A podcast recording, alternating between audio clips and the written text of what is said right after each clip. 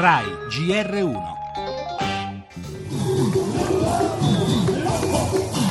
L'accoglienza è un dovere morale ma è un dovere giuridico anche. Non dobbiamo dimenticare che la nostra Costituzione prevede che tutti i cittadini che nel loro paese non abbiano riconosciuti gli stessi diritti che abbiamo noi nella nostra Costituzione hanno diritto di asilo.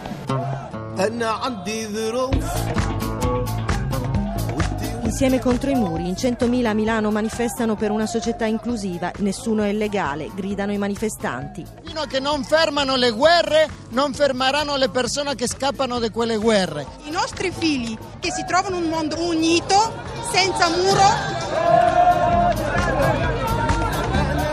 Veramente mi sembrerebbe strano non esserci, eh, francamente. In tutta questa campagna che stiamo gestendo con tante associazioni ero straniero per superare la Bossi-Fini.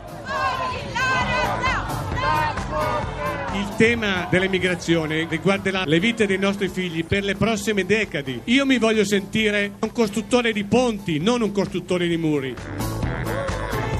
Preferisco marciare per i diritti di tutti, non solo per i diritti di quegli immigrati che in tante periferie italiane fanno solo casino. Non scappano dalla guerra, ma la guerra ce la stanno portando in casa.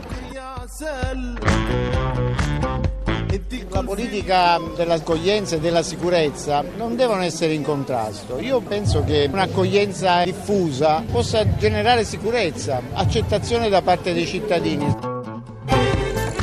È di ponti e di muri in senso più o meno metaforico che si discute in quest'epoca di migrazioni. Da una parte la convinzione che le nostre società vadano protette da un'invasione, dall'altra la volontà di incanalare questo inarrestabile fenomeno verso forme di integrazione, l'unico antidoto alle tensioni sociali. Senza dimenticare, non un dettaglio secondario, le implicazioni etiche, come ha ricordato il Presidente del Senato Grasso in prima fila a Milano con il Sindaco Sala per una marcia che ha mobilitato parte del mondo politico, la società civile, tantissima gente comune, ma c'è chi dice no. Abbiamo sentito anche il leader della Lega, Salvini, che come altri, dopo i fatti di cronaca degli ultimi giorni, si era opposto alla manifestazione. Alla fine a spuntarla è stata la piazza, colorata, rumorosa e questa volta assolutamente pacifica.